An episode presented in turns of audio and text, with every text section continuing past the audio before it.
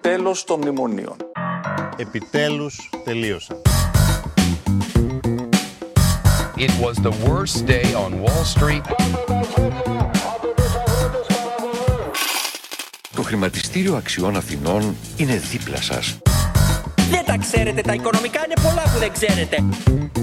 Hello Greece. Γεια σας. Καλησπέρα.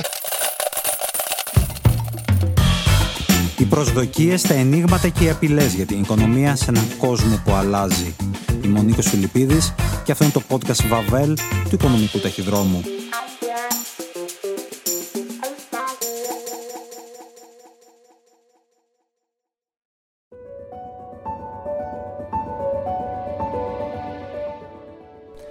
Καλημέρα, καλησπέρα και καλό σας βράδυ.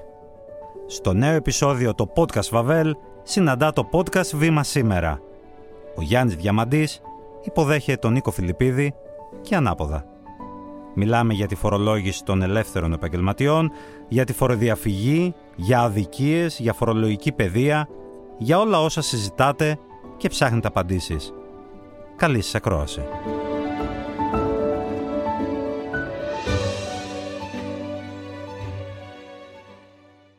Νίκος, ευχαριστούμε πολύ που είσαι εδώ. Γεια σου Γιάννη, εγώ ευχαριστώ. Να χαμογελάμε ή να αγχωνόμαστε με τον νέο φορολογικό νόμο; Εξαρτάται τι είδους φορολογούμενος είσαι. Αν νιώθεις ότι είσαι συνεπής, είναι όλα καλά. Θα συνεχίσουν να είναι το πιθανότερο όλα καλά. Αν είσαι από την κατηγορία των φορολογουμένων, οι οποίοι πηγαίνουν κάθε χρόνο στο λογιστή τους και συζητάνε με την περίφημη φράση «Τι φόρο θέλεις να σου βγάλω», τότε θα πρέπει να ανησυχείς. Γιατί ο φόρος πλέον που θα σου βγάλει δεν θα εξαρτάται αποκλειστικά από το λογιστή. Ποιος είναι ο νυν υπερπάντων σκοπός του νέου φορολογικού νόμου για την κυβέρνηση; Κοίτα, υπήρχε ένα κενό τεράστιο, το οποίο διαπιστώναμε ότι υπήρχαν εισοδηματικέ κατηγορίες όπως οι ελεύθεροι επαγγελματίες, που είναι πολλά διαφορετικά επαγγέλματα. Δηλαδή, αν δεις μέσα τη διαστρωμάτωση, θα διαπιστώσεις ότι είναι πολύ μορφωμένοι άνθρωποι με ψηλά εισοδήματα, μεγαλογιατροί, μεγαλοδικηγόροι, μέχρι τον καστανά της γειτονιάς, α το πω πολύ απλά μέχρι ανθρώπους οι οποίοι πραγματικά δυσκολεύονται, οι οποίοι έχουν περιστασιακά εισοδήματα. Μέσα στην ίδια λοιπόν χύτρα καλούνται πολλά πράγματα να έρθουν και να μαγειρευτούν και αυτό δεν είναι απαραίτητος καλό. Γι' αυτό και υπάρχουν και ενστάσεις σε ό,τι αφορά το οριζόντιο του πράγματος. Υπήρχε όμως μια μεγάλη αδικία. Στα κομμωτήρια δηλώνανε κάθε μήνα 162 ευρώ καθαρό έσοδο. Τα μπαρ 188,3 ήταν το μηνιάτικο. Στους φούρνους το μέσο μηνιαίο κέρδος είναι 280 ευρώ. Στα καταστήματα λιανικής πόλης ενδυμάτων 294 ευρώ. Στα ταξί το ποσό φτάνει στα 307,7 ευρώ. Αυτό είναι το κέρδος για να ζήσει ο ταξιτζής. Αυτά που αναφέρεις αφορούν μια μεγάλη μερίδα, είναι ο μέσος όρος ή... Ο μέσος όρος. Υπήρχαν και πιο κάτω. Και πρέπει να σου πω ότι η αλήθεια είναι σε πολύ μεγάλο βαθμό όλο αυτό το είχε δημιουργήσει το σύστημα των δαπανών. Δηλαδή οι άνθρωποι αυτοί δήλωναν έσοδα πολύ υψηλά ή λιγότερο υψηλά, τα οποία με τις δαπάνες που περνούσαν μειώνανε πάρα πάρα πολύ το φορολογητέο.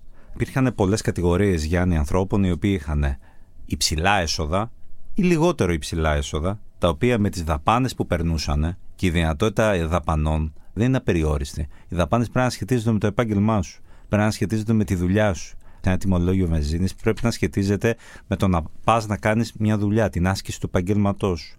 Αν συμπεριλάβεις και το Σαββατοκύριακο που θα πας με την οικογένειά σου ένα τριήμερο, τότε έχεις φοροδιαφύγει. Η αλήθεια είναι, δεν μας έχει βοηθήσει και πολύ η φορολογική μας παιδεία, ότι είναι έγκλημα. Έχεις την ίδια στιγμή αφαιρέσει λεφτά από κάποιον άλλον.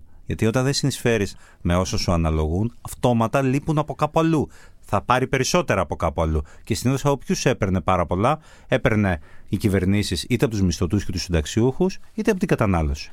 Για την έλλειψη φορολογικής παιδείας στην οποία αναφέρθηκες, πιστεύεις ότι υπάρχει θεραπεία; Δεν λέω ότι είναι εύκολο, θεωρώ ότι τα πράγματα βελτιώνονται. Ωστόσο, πρέπει να σου πω, Γιάννη, ότι ειδικά όσοι δρούν στο επιχειρήν, θα έπρεπε να έχουν μια πιο αυξημένη γνώση. Διαπιστώνουμε, για παράδειγμα, άνθρωποι οι οποίοι τρέχουν ατομικές επιχειρήσεις να θεωρούν ότι πληρώνουν φόρο όταν καταβάλουν το ΦΠΑ, ο οποίος είναι ένας παρακρατούμενος φόρος, ο οποίος στην ουσία τι κάνει είναι ο ενδιάμεσος ο επιτιδευματίας μεταξύ του πελάτη και του κράτους. Αυτόν τον παίρνεις, είναι σε ένα άλλο ταμείο και τον αποδίδεις μετά στο κράτος. Πιο πολύ όταν λένε τι φόρο πληρώνεις, σου λένε το ΦΠΑ. Εντυπωσιακό αυτό το πράγμα. Γενικώς υπάρχει μία έλλειψη παιδείας. Πρέπει να σου πω ότι πολλοί από αυτούς που φωνάζουν για το νομοσχέδιο θεωρούν ότι η φοροδιαφυγή είναι μέρος του εισοδήματός τους και ότι αυτό είναι το σωστό, ότι δεν κάνουν κάτι κακό, γιατί έτσι έχει στηθεί το επάγγελμά τους από την αρχή. Η ζημιογόνα δραστηριότητα, ξεκάθαρα. Αν κάτσεις και τη δεις αναλυτικά, θα δεις ότι κακώς την κάνουν.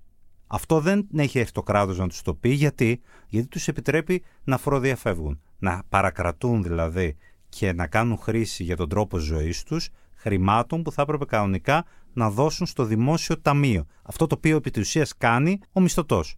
Αυτό το οποίο κάνει ο συνταξιούχος. Αυτό το οποίο κάνει ο νόμιμος και με καλή παιδεία επιτιδευματία μικρός, μεσαίος ή μεγάλος επιχειρηματίας. Αναφορικά όμως με τους ελεύθερους επαγγελματίες, αν χαρακτηρίσουμε τις κατηγορίες που ανέφερες ως τα ξερά, μοιραία θα καούν και τα χλωρά μαζί τους. Επειδή μιλάμε για τεκμήρια, τα τεκμήρια είναι η τελευταία λύση που μπορεί να εφαρμόσει μια κυβέρνηση. Είναι η ίστατη λύση. Πάμε να πει ότι δεν έχει βρει μια άλλη καλύτερη. Επί της ουσίας είναι ένα μέτρο το οποίο μπορεί να έχει επιχειρηθεί να μπουν και κάποια επιμέρους χαρακτηριστικά και εξαιρέσεις, αλλά επειδή έχει μια οριζόντια εφαρμογή και έρχεται και λέει ότι εγώ για μένα προσωπικά που με το κράτος δεν μπορείς να ζεις με κάτω από 10.920 ευρώ ετησίως, άρα αυτόματα αν θες να το αφισβητήσεις θα πρέπει να προσφύγεις. Άρα βάζω ένα μπίχι, 10.920. Θα δούμε, γιατί το βλέπουμε αυτό να εφαρμόζω τεκμήρια, όλα τα εισοδήματα να αρχίζουν να μαζεύονται γύρω από αυτό το ύψος. Το πρόβλημα, επειδή ρώτησε για χλωρά και ξερά, είναι ότι θα μαζευτούν και τα υψηλότερα εισοδήματα. Άρα θα δούμε πολλούς οι οποίοι πληρώνουν περισσότερα να κατέβουν προς το τεκμήριο τα εισοδήματά τους. Το 10920 είναι το αρχικό τεκμήριο, γιατί σε αυτό έχει συμπεριλάβει ο νόμος και άλλα χαρακτηριστικά όπως είναι το τζίρο του επαγγέλματος, τον αριθμό των απασχολούμενων στην επιχείρηση και βέβαια την εμπειρία, την προϋπηρεσία που έχει ο επιτιδευματίας. Μας απάντησε στο ποιος είναι ο νυν υπερπάντων σκοπός του νέου φορολογικού νόμου, αλλά αν χωρίσουμε τις δύο πλευρές, από τη μία την κυβέρνηση και από την άλλη την αγορά, ποιες αναμένεται να είναι οι αντιδράσεις και οι κινήσεις της κάθε πλευράς από την εφαρμογή του νόμου και μετά; Η αλήθεια είναι ότι έχει πολύ ενδιαφέρον να δούμε ποιες θα είναι. Γιατί για την πρώτη χρονιά, επειδή είναι αναδρομικά για τα εισοδήματα του 23, η κυβέρνηση μάλλον θα πάρει αυτά τα οποία έχει προπολογίσει. Κανείς δεν είναι βέβαιος αν αυτό θα ισχύσει και για τα εισοδήματα του 24 που θα φορολογηθούν το 25. Για ποιο λόγο; Γιατί είναι μια κατηγορία, όπως είπαμε και νωρίτερα, επιτεδευματιών φορολογουμένων οι οποίοι προσαρμόζονται. Τι μπορούν να κάνουν; Κάποιοι σκέφτονται να ανοίξουν εταιρείες, δηλαδή να πάνε από την ατομική επιχείρηση σε μια ανώτερη μορφή εταιρείας, είτε αυτή είναι μια ομόρυθμη ετερόρυθμη, είτε είναι μια ΕΠΕ, είτε είναι μια ΙΚΕ, είτε είναι, αν έχουν τη δυνατότητα να συνενωθούν και με άλλες και να μεγαλώσουν σε μέγεθος, ακόμα και μια ανώνυμη εταιρεία. Κάποιοι άλλοι σκέφτονται κάτι το οποίο είναι αντικοινωνικό, μεν, ωστόσο φαίνεται ότι ορισμένοι στο πλαίσιο αντίδρασης θα το κάνουν. Θα κλείσουν εντελώς τα βιβλία τους θα περάσουν παντελώς στην παρανομία είτε θα επιχειρήσουν να βρούνε κάποιο είδους μισθωτής ή εικονικής απασχόλησης προκειμένου να φαίνονται ότι κάπου φορολογούνται. Αυτό όμως πόσο κόντρα πάει στις εξαγγελίες κυβέρνησης ότι κάθε χρόνο όλο και πιο αυστηρότερα γίνονται τα μέτρα ελέγχου της αγοράς και της φοροδιαφυγής; Εδώ είναι το ερώτημα. Η μεγάλη επιδίωξη, η αλήθεια είναι, αν κάτσουμε και υπολογίσουμε, ότι από τις 800.000 επιχειρήσεις στην Ελλάδα, η συντριπτική πλειοψηφία τους είναι πολύ μικρές. Περίπου οι μισές είναι ατομικές επιχειρήσεις, ίσως και παραπάνω. Άρα, επί της ουσίας, μιλάμε για επιχειρήσεις μικρές, αδύναμες, είναι εισοδήματα ενός εργαζόμενου για τις περισσότερες των περιπτώσεων, για κάποιες άλλες είναι με λίγους εργαζόμενους. Άρα, είναι επιχειρήσεις οι οποίες και δεν έχουν το μέγεθος για να μπορέσουν να σταθούν, ή είναι και μια στρέβλωση. Γιατί αν είναι απλώς η δουλειά ενός ανθρώπου, πρέπει να βρούμε έναν τρόπο πιο κανονικό να τον φορολογούμε. Άρα νομίζω ότι σε πολύ μεγάλο βαθμό και δεν το κρύβω από την κυβέρνηση, επιχειρείται και ένα έμεσο ξεκαθάρισμα του τι είναι επιχείρηση στην Ελλάδα, του τι επιχειρήσεις έχουμε στην Ελλάδα.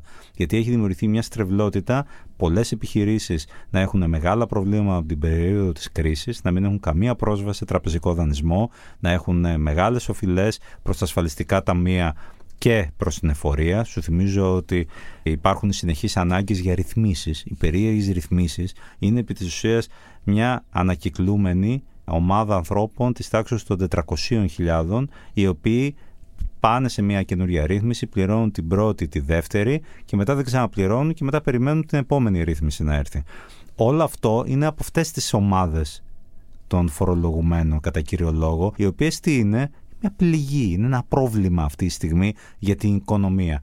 Άρα μια στρέβλωση, ένα λάθος που έστειλε πολλούς ανθρώπους στο να είναι ελεύθεροι επαγγελματίες και επαιδευματίες, εμέσως επιχειρείται να φύγει από τη μέση με αυτό το νομοσχέδιο. Έχει τρόπο η κυβέρνηση, οι ελληνικοί της μηχανισμοί να ανακαλύψουν αυτούς που θα πάνε να κρυφτούν πίσω από ψευδή τεκμήρια; Επί της ουσίας η κυβέρνηση, οι ελεκτικοί μηχανισμοί με τη συγκεκριμένη διάταξη ομολόγησαν ότι επί του παρόντος δεν έχουν αυτή τη δυνατότητα. Δηλαδή, τι λένε, λένε ότι εγώ μέχρι να φτιάξω ελεκτικό μηχανισμό και επειδή βλέπω ότι υπάρχει μια μεγάλη αδικία εκεί, άρα θα πρέπει κάπως να βρω έναν τρόπο να την αποκαταστήσω, θα πάρω ένα μέρος από αυτά που προσδοκούσα, που όμως πιστεύω, εικάζω ότι υπάρχουν, δεν ξέρω όμως ότι υπάρχουν, αλλά θεωρώ ότι είναι πολύ πιθανό να υπάρχουν αυτά τα εισοδήματα. Έρχομαι να τα πάρω μέχρι να έρθει ένα πλαίσιο το οποίο θα είναι πιο ασφικτικό, θα έχω ετοιμαστεί καλύτερα ως κράτος, θα έχω φτιάξει περισσότερες δικλείδες ασφαλείας, θα έχω κάνει όλα αυτά που συζητάμε εδώ και πολλά χρόνια, τη διασύνδεση συνταμιακό μηχανό με τα POS, θα έχει αυξηθεί ακόμα περισσότερο η χρήση του πλαστικού χρήματος, θα έχει αυξηθεί περισσότερο η φορολογική συνείδηση, όλα αυτά τα πράγματα βελτιώνονται. Γκρινιάζουμε και λέμε ότι τα συζητάμε εδώ και πολλά χρόνια, βελτιώνονται με αργούς ρυθμούς, αλλά βελτιώνονται. Το έχουμε δει αυτό στη φορολογική συμμόρφωση σε πολύ μεγάλο βαθμό και το έχουμε δει πολύ έντονα την τελευταία 8 ετία. Τα capital controls το 2015 και τη χειρότερη στιγμή της ελληνικής οικονομίας όλων των εποχών, μέχρι τώρα τα capital controls βοήθησαν πάρα πάρα πολύ στο να αυξηθεί η φορολογική συνείδηση των Ελλήνων, όσο οξύμορο και αν φαίνεται η πανδημία συνέβαλε ακόμα περισσότερο, γιατί αυξήσαμε όλοι το πλαστικό χρήμα της ανέπαφες συναλλαγές. Κατά τη δική σου ανάγνωση, ποια είναι η μεγαλύτερη καινοτομία αλλαγή που φέρνει ο νέος φορολογικός νόμος; Αυτό που προσπαθεί να κάνει είναι να φέρει ένα καθεστώς ισονομίας, ίσης φορολογικής αντιμετώπισης. Δεν το πετυχαίνει. Πρέπει να σου πω ότι μετά τον νόμο Κατρούγκαλο, όπου συνέδεσε τις ασφαλιστικές φορές των ελεύθερων επαγγελματιών με το εισόδημα, υπήρξε μια πολύ μεγάλη μείωση των εισοδημάτων για να πληρώνουν λιγότερες ασφαλιστικές φορές. Αντιλαμβάνεσαι. Εκεί χάθηκε περίπου το 1 τρίτο των δηλωθέντων καθαρών εισοδημάτων. Έκτοτε δεν αποκαταστάθηκε. Το ΑΕΠ, πρόσεξε, έχει γυρίσει στα επίπεδα του 24 θα γυρίσει του 2009. Δηλαδή έχουμε σβήσει μια δεκαετία κρίσης και ύφεσης. Τα εισοδήματα των ελεύθερων επαγγελματιών είναι ακόμα στα επίπεδα του 2015. Και αν και κάτω από το 2015.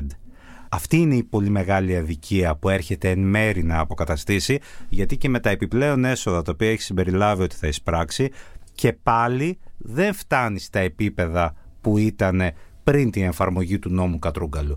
Ξέρεις, υπάρχουν ένα χαρακτηριστικό στην οικονομία που το έχουν ιδιαίτερα οι επιχειρήσεις. Οι μεγάλες το έχουν πολύ έντονα. Το έχουν όμως και οι μικρές, οι ατομικές. Προσαρμόζονται. Και προσαρμόζονται κάθε φορά γιατί μπορούν να το κάνουν, γιατί η νομοθεσία μας το επιτρέπει, η πολυνομία που υπάρχει, έχει πολλά παραθυράκια. Άρα μπορείς με τον καλό λογιστή, με τον δεξιοτέχνη λογιστή, να βρεις το παραθυράκι. Δεν το ξέρουμε όλοι. Εσύ δεν το έχεις ακούσει; Ε, βέβαια, είναι η βασική κουβέντα, όπως το είπες πριν. Ακριβώς. Λένε ένα παράδειγμα στο Υπουργείο Οικονομικών ότι υπάρχει φούρνος στα Γιάννενα, ο οποίος είχε έσοδα 1.200.000 και κάτι χιλιάδες ευρώ και κατάφερε γιατί πρόκειται περί κατορθώματος. Πρέπει να έχεις ένα πολύ δεξιοτέχνη λογιστή.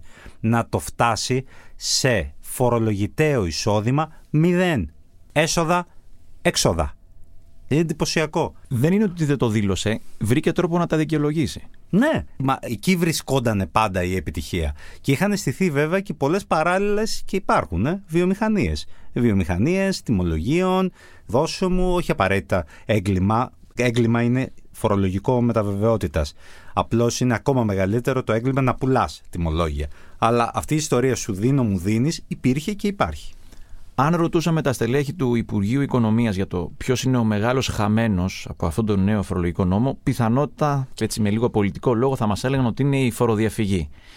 Ρωτάω όμως εσένα και θέλω έτσι, την πραγματικότητα. Ποιος είναι ο μεγάλος χαμένος κατά τη δική σου γνώμη και αν υπάρχει κάποιος ωφελημένος; Κοίτα, ο μεγάλος χαμένος προκειμένου φαίνεται ότι θα είναι οι πολλές περιπτώσεις των ανθρώπων οι οποίοι δεν θέλουν ή δεν μπορούν να έχουν πλήρη απασχόληση. Έχουν βρει αυτή τη δυνατότητα συμπληρωματικής απασχόλησης, part-time απασχόλησης, η οποία είναι ευκαιριακής απασχόλησης. Δηλαδή, ένας άνθρωπος ο οποίος κατασκευάζει κοσμήματα στο σπίτι του για να συμπληρώσει το οικογενειακό εισόδημα και έχει φτιάξει νόμιμα βιβλία και τα έχει ανοίξει. Ε, αυτός θα έχει ένα θέμα. Αυτός θα πρέπει να πάει να τα αφισβητήσει. Και εδώ είναι το μεγάλο ζήτημα, το οποίο η αλήθεια είναι υπάρχει και παρέμβαση μέχρι τελευταίας ώρας που ψηφίζονταν το νομοσχέδιο από την Επιστημονική Επιτροπή της Βουλής, ότι θα πρέπει αυτό το δικαίωμα να είναι ξεκάθαρο στον νόμο. Θα πρέπει δηλαδή να είναι απόλυτα σαφές στην ανεξάρτητη αρχή δημοσίων εσόδων ο τρόπος που θα γίνει η αφισβήτηση. ώστε να μην νιώθει κανείς ότι έχει αδικηθεί κραυγαλαία. Όλοι νιώθουμε αδικημένοι απέναντι στους ε, φόρους. Αλλά κάτι που γίνεται παντού στην Ευρώπη, δηλαδή να τη χάνεις μιας σχετικής ευνοϊκής μεταχείρισης για αυτού του είδους τα μικρά, τα πολύ μικρά εισοδήματα, τα οποία δεν ενδιαφέρουν τόσο πολύ τις μεγάλες χώρες. Εμάς μας ενδιαφέρουν γιατί έχουμε φοροδιαφυγή και μας ενδιαφέρουν και τα μικρά και τα μεγάλα. Αλλά πρέπει να δείξουμε και ένα καλό πρόσωπο απέναντι σε αυτούς τους ανθρώπους, οι οποίοι θέλουν να είναι νόμιμοι, αλλά θέλουν να έχουν ένα μικρό εισόδημα που για αυτούς είναι πολύτιμο. Με ποιο τρόπο αδικούνται, θα φορολογηθούν περισσότερο και τι ακριβώς είναι αυτό η αμφισβήτηση που ανέφερες; Στο νόμο η βασική του παραδοχή είναι ότι αυτά τα τεκμήρια θα είναι μαχητά. Όταν λέμε μαχητά, αρχικά ξεκίνησε μια έτσι πιο χαλαρή, στα όρια θα έλεγα του ανεφάρμοστου, λογική, ότι θα μπορείς να προσφύγεις. Ήταν λίγο θεωρητικό. Και η αλήθεια είναι, κανείς δεν θέλει να μπλέξει με τη φορολογική, για παράδειγμα, δικαιοσύνη. Είναι μέρος της δικαιοσύνης που ξέρουμε ότι καθυστερεί πάρα, πάρα πολύ. Άρα η δυνατότητα αυτή αυξήθηκε με μια αλλαγή που έγινε στην τελική μορφή του νομοσχεδίου, η οποία σου δίνει τη δυνατότητα και μάλιστα να το κάνεις ηλεκτρονικά, να τικάρεις ότι εγώ δεν συμφωνώ με το 1920. Άρα τι λέω, ελάτε να με λέξετε. Θα ανοίξω τις καταθέσεις μου, σας δίνω τη δυνατότητα να τις δείτε, σας δίνω τη δυνατότητα να δείτε το ε9 μου, σας δίνω τη δυνατότητα να παρακολουθήσετε όλο τον τρόπο ζωής μου, με όποιο τρόπο εσείς κρίνετε ότι πρέπει να το δείτε και σας λέω ότι εγώ επιμένω ότι το εισόδημά μου είναι αυτό που σας είπα, αυτό που έχω γράψει στη φορολογική μου δήλωση. Η αλήθεια είναι ότι αυτή είναι μια δυνατότητα την οποία καλό θα είναι όσοι μπορούν να την αξιοποιήσουν. Δεν είμαι βέβαιος αν υπάρχει το στελεχειακό δυναμικό για να ελεγχθούν πολλοί. Απ' την άλλη, βέβαια, πρέπει να σου πω ότι τεκμήρια έχουμε και τα τεκμήρια διαβίωσης. Και τα έχουμε εδώ και χρόνια και λέγαμε θα τα καταργήσουμε. Πρέπει να σου πω ότι ε, από τις υπηρεσίες μας λένε ότι πέρσι αφισβήτησαν τα τεκμήρια διαβίωσης 46 άνθρωποι. Πρόσεξε. Όχι 46.000. 46 φορολογούμενοι από τους εκατοντάδες χιλιάδες που πιάστηκαν και πρόσθεσαν 5 δισεκατομμύρια ευρώ στο φορολογητέο εισόδημα των πολιτών. Νίκο Φιλιππίδη, σε ευχαριστούμε πολύ. Εγώ ευχαριστώ. Το podcast Vavel είναι μια παραγωγή της Alter Ego Media. Παρουσίαση Νίκος Φιλιππίδης. Ηχοληψία και τεχνική επεξεργασία Στέλιος Τριανταφύλου. Επιμέλεια παραγωγής Σωτηρία Δημητρίου Έλενα Κούση. Για να μην χάσετε κανένα επεισόδιο, ακολουθήστε μας στο Spotify ή στα Apple Podcast ή μπείτε στο ot.gr για να ακούσετε το podcast.